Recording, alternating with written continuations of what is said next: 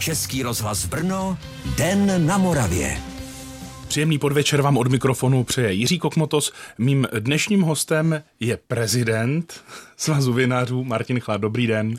Dobrý podvečer, dobrý den. Já vás zdravím, vy jste čerstvý prezident, už jste si zvykl na to, že jste prezidentem? No 14 dnů jsem si nemohl zvyknout, protože nejsem z nemocničního prostředí, kde to bývá obvykle, pane primáři, ano. pane doktore a tak dál, takže 14 dní jsem na to moc neslyšel, teď jsem si zvykl a v podstatě i kdyby mě oslovovali Martine, tak je mě to příjemné. Dobrá.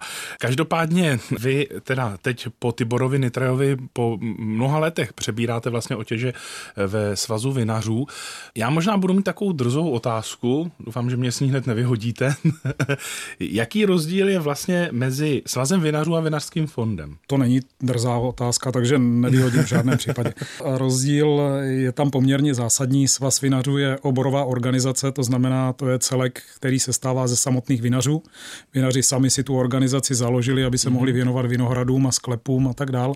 Kdežto Vinařský fond je zřízená instituce na podporu vinařů která má primárně za úkol spravovat, rozvíjet a pečovat o značku Víno z Čech, Víno z Moravy. Mm-hmm. Takže je to, řekněme, marketingová organizace, která podporuje vinaře. Ale nejste jakoby v konkurenci, když to tak řeknu? Vůbec ne, naopak mm-hmm. je tam intenzivní synergie, protože i svaz vinařů a naši členové využíváme podporu vinařského fondu pro naše projekty, které, jak jsem řekl, podporují tu značku Víno z Čech, Víno z Moravy.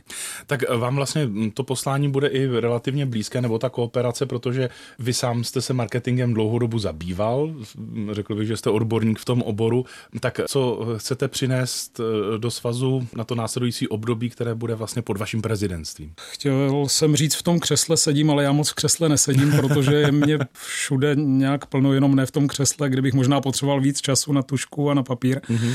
Tak já jsem to za těch pět měsíců už několikrát deklaroval. A když to zjednoduším, tak ty cíle jsou tři za prvé synchronizovat nějak ten náš vinařský celek, protože my zdaleka nejsme jednotní, tak jak je tomu třeba u Rakušáků, kteří jsou združení v komoře, která je zákonem ustavena, což asi úplně není můj cíl, protože vím, že to není úplně v dohledné době reálné, ale chtěl bych se tomu přihlížit z hlediska té jednotnosti, protože ta mhm. spoustu věcí usnadní, jak u nás uvnitř, té vinařské obce, tak potom směrem ven v té komunikaci jak k veřejnosti, tak eh, k institucím, k Evropě a tak dál. Takže to je první věc. Druhá věc, aby jsme měli k té veřejnosti co říct, tak my jsme na určitém pomezí, kdy dneska myslím si, že téměř každý u nás v republice registruje naše vinařství, ale jsme na takovém tom pomezí, kdy můžeme udělat to vyšlápnutí a ten krok do světa a přiblížit se zemím, jako je Švýcarsko, Slovinsko, Portugalsko, a v tuhle tu chvíli potřebujeme na stůl položit něco, co se bude chovat jako nějaká koncepce vinařská, mm-hmm. řekněme na období deseti let, kdy řekneme, kudy jdeme vinohradnicky, kudy jdeme enologicky ve smyslu jakých třeba odrůd, eh, tak aby jsme to i té veřejnosti a tomu konzumentovi usnadnili a on věděl, kdo je moravské a české vinařství, kam jde a co jsou ty speciality naše, které nás prosazují i ve světě. Takže to je ten druhý krok. A ten třetí krok přizpůsobit tomu, my už jsme to tady narazili, a chod těch institucí v rámci stávající legislativy a možnosti, tak aby jsme byli co nejefektivnější. Hmm. Jak Vinařského fondu, tak svazu, tak eventuálně Národního vinařského centra, které asi posluchači znají skrz provoz salonu vín ve Valdicích. Ano. Co je teď takovým největším problémem vinařů? Je to nedostatek skla a kartonů? To je relativní, protože by se dalo říct, že ty největší přináší ta doba, tak jak hmm. se omíla ze všech možných zdrojů a to, co nás tady už skoro dva roky provází.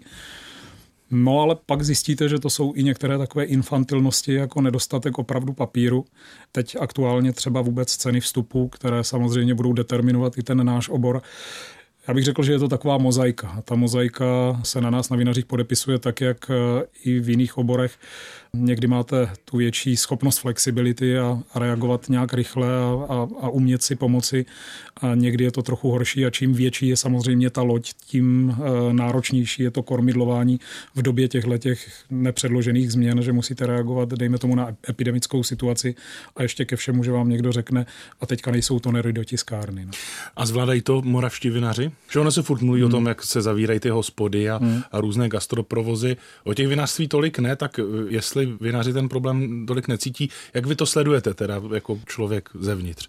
Sleduju to intenzivně, protože jsem v tom dnes a denně a samozřejmě mě to eminentně zajímá, protože to je určující pro to, kam se pohneme a zda se nám to bude dařit nebo nebude dařit. Takže my jsme v roce 2020, jak se říká lidově, na jaře po tom spuštění té první vlny, tak dostali ťavku pro spoustu vinařů. Najednou to bylo okamžitě impuls k tomu, přemýšlet, co a jak jinak, jak onlineizovat v uvozovkách své prodeje, jak se vypořádat s tím, že najednou vypadl gastrosektor a tak dál. Což se nám podařilo hodně samozřejmě díky flexibilitě a různým podporám vynalézavosti vinařů, současně i díky zákazníkovi, protože mm, obzvlášť ten koncový zákazník, ta privátní klientela je naučená na to moravské české víno, znají toho svého vinaře, takže tam jsme se mohli opřít o jejich pomoc. Samozřejmě teď to šlo v těch vlnách, kdy se zakazovalo, povolovalo a tak hmm. dále, takže každou volnou chvíli jsme využívali pro to, aby se to víno propagovalo a mohlo prodat. Tudíž generálně musím říct, že zvládají, ale otázka je, jak dlouho ještě to bude trvat, co se bude dít teďka v prvním kvartále. Teď je logické, že ještě částečně saturujeme vánoční trh, ale leden, únor, březen bývají trochu pasivnější měsíce a hmm. pokud by to mělo být v kombinaci s nějakými omezeními, tak uvidíme, jak se to podepíše. Hmm.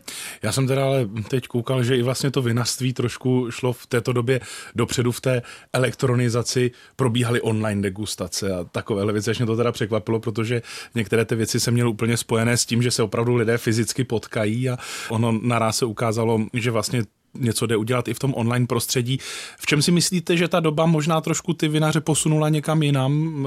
Co nového se naučili? Co schází, to asi víme. To je hmm. zejména teda ten lidský kontakt, když hmm. není úplně umožněný. Je to vlastně tak, jak říkáte, takže já jsem přesvědčen o tom, že ten největší impuls anebo posun, který jsme učinili, že jsme zjistili, že existují, nebo zjistili, spíš utvrdili v tom a ověřili si, že existují i jiné prodejní kanály, na které jsme v první fázi nevsázeli, ani bychom dlouhodobě nechtěli vsázet, hmm. protože ten kontakt tam chcem s tím zákazníkem. Tomu, to víma, tomu příběh, vínu to patří. Jasně, jo? umět hmm. mu říct ten příběh toho vína, aby on naopak využil osobně toho vinaře, ale přesvědčili jsme se, že, že ten online prostor může stačit minimálně pro tu prodejní stránku věci. Samozřejmě přemýšlíte, abyste seděli u toho stejného pohárku, hmm. tak uh, musíte nějak vymyslet ten způsob, jak to umožnit tomu zákazníkovi, protože když budeme chtít přechutnat devět vín a vy jste doma s manželkou a otevřete devět lahví, tak buď musíte teda jako hodně vydržet, anebo je to neefektivní, co s nimi potom uděláte. Hmm. Takže různé přebaly do dvoudecových nádob a takové hmm. ty věci, které to samozřejmě zesložitují a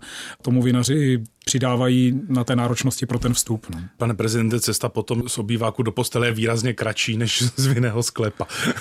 to každopádně a to si musím říct, že možná mnoha, mnoho zákazníků vítalo, ale znovu podotýkám, není to úplně Jasné. naším cílem. My chceme, aby i ta konzumace eh, jako vína byla pořád tak ušlechtila, jak ten eh, nápoj sám o sobě je, aby to nesměřovalo k tomu, že jak se praví někoho dostaneme pod řádek anebo pod linku.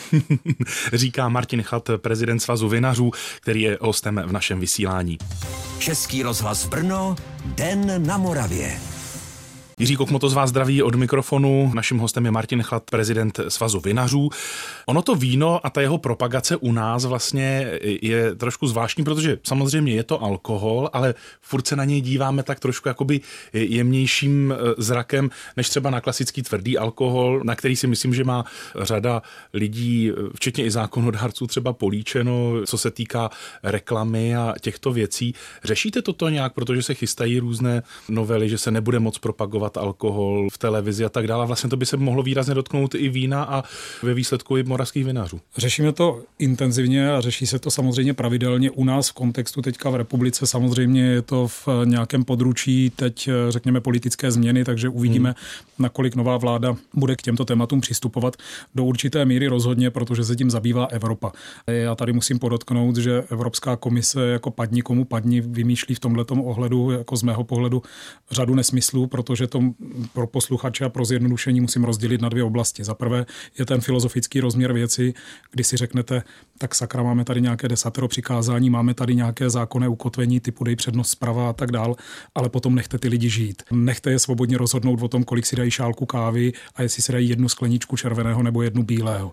A my přispíváme té komunikaci, aby to nebylo prax prosté, hm, lidově řeknu chlastání, hmm. ale aby to bylo, jak jsem řekl už jednou, aby to bylo ušlechtilé pití ušlechtilého nápoje. Takže to je ten filozofický rozměr věci a pak jsou ty pragmatické aspekty. Když mi někdo řekne, že zpracoval studii XY a ta říká, musí se o tolik a tolik procent míň konzumovat a dosáhneme toho, že zavedeme tyto tři opatření restriktivní, tak já řeknu, právě to, co jste naznačil u vína. Musíte vzít ten kontext, je to kulturní nápoj, ušlechtilá plodina, podílí se na krajinotvorbě. To znamená, v tu chvíli, kdy vy to zakážete, omezíte, tak se ocitne bez práce ekonom, vinař, sociolog, krajinotvůrce, ekolog a tak dál. Ty věci jsou v širokém kontextu hmm. a my musíme hledat jako hladinu a ne jít formou restrikcí, kdy v podstatě jeden, dva, tři úředníci orientovaní jedním směrem řeknou, tak takhle si to přesně nepředstavujeme. To není pro mě cesta. Ono možná taky tomu vínu a té, jak si jeho blahodárnosti, nebo že se na ní lidé nedívají tak přísným pohledem, jako třeba na klasický tvrdý alkohol, ať už je to kořálka nebo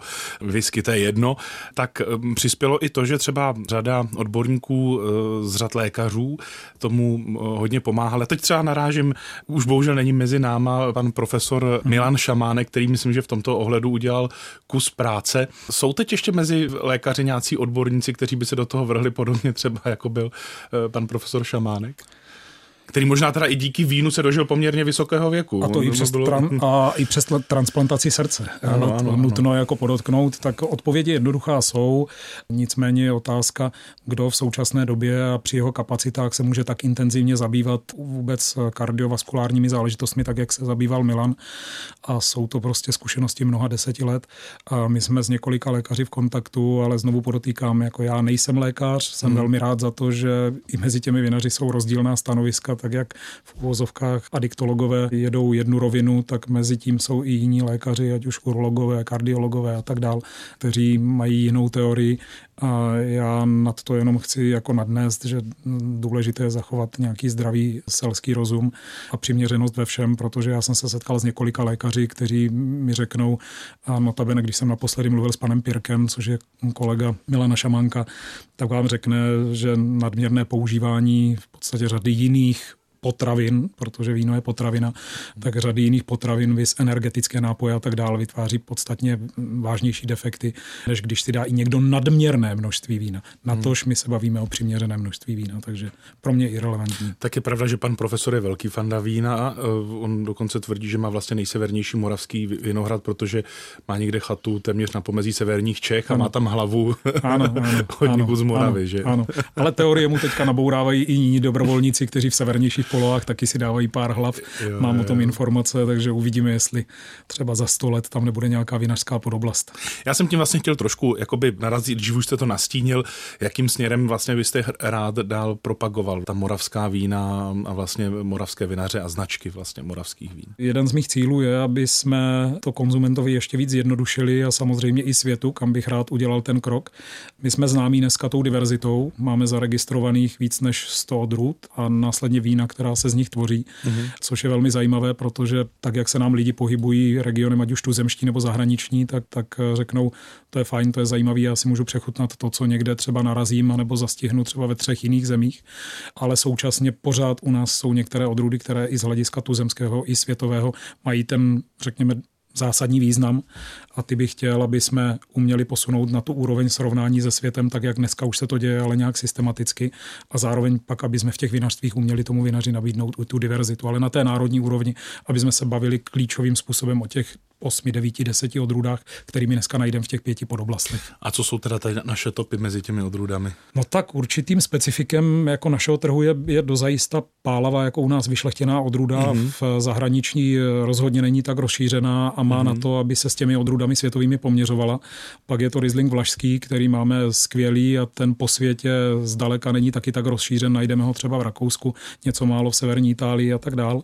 A pak jsou to ty klasické světové odrůdy, ve kterých jsme taktéž silní, jako Riesling Greenský, Veltlínské zelené, Sauvignon, pinotové odrůdy, respektive všechny tři pinoty, Chardonnay, hmm. Frankovku, abych se mm-hmm. nedotkl jako silné odrůdy v Čechách z těch modrých odrůd, pinot, který jsem už zmínil, tak jak bílý, šedý, tak modrý.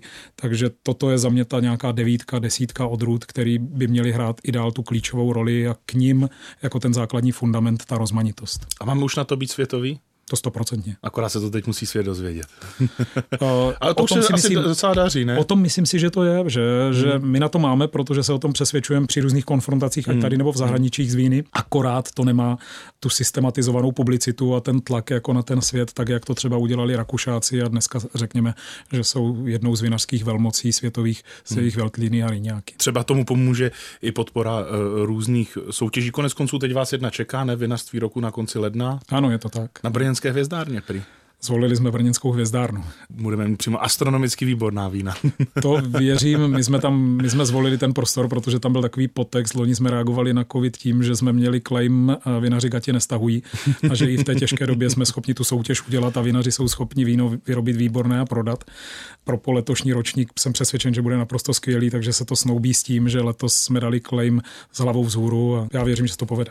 Zase teď ten kosmický průmysl zažívá takový velký boom, začíná vesmírná turistika a upřímně řečeno, kdyby se moravské víno jednou servírovalo na oběžné dráze, muselo by to teda být nějak zvláštně, aby se nerozuteklo po té stanici, tak by to možná byl docela dobrý No, já bych za to i apeloval, že by místo krtečka se tam dostala lahev našeho, našeho moravského vína, ale obávám se, že Evropská unie s jejími nařízeními ohledně privilegizace jako jedné značky jednoho národa Hmm. by proto asi moc nebyli. Tak leda, že by se našel nějaký náš raketotvůrce, který by privátně tu raketu poslal nahoru. No. No ale pozor, tady jich není málo, Aha. na Jižní Moravě a v Brně speciálně, tak možná, že to jednou vyjde. Uvidíme, třeba u toho budete i jako prezident Svazu vinařů. Martin Chlad byl naším hostem. Děkuji moc krát, že jste přišel k nám do vysílání. Já děkuji vám i posluchačům a přeji klidný zbytek roku. A příjemný poslech dalších pořadů mm, Českého rozhlasu přeje Jiří Kokmotos. Český rozhlas Brno, Den na Moravě.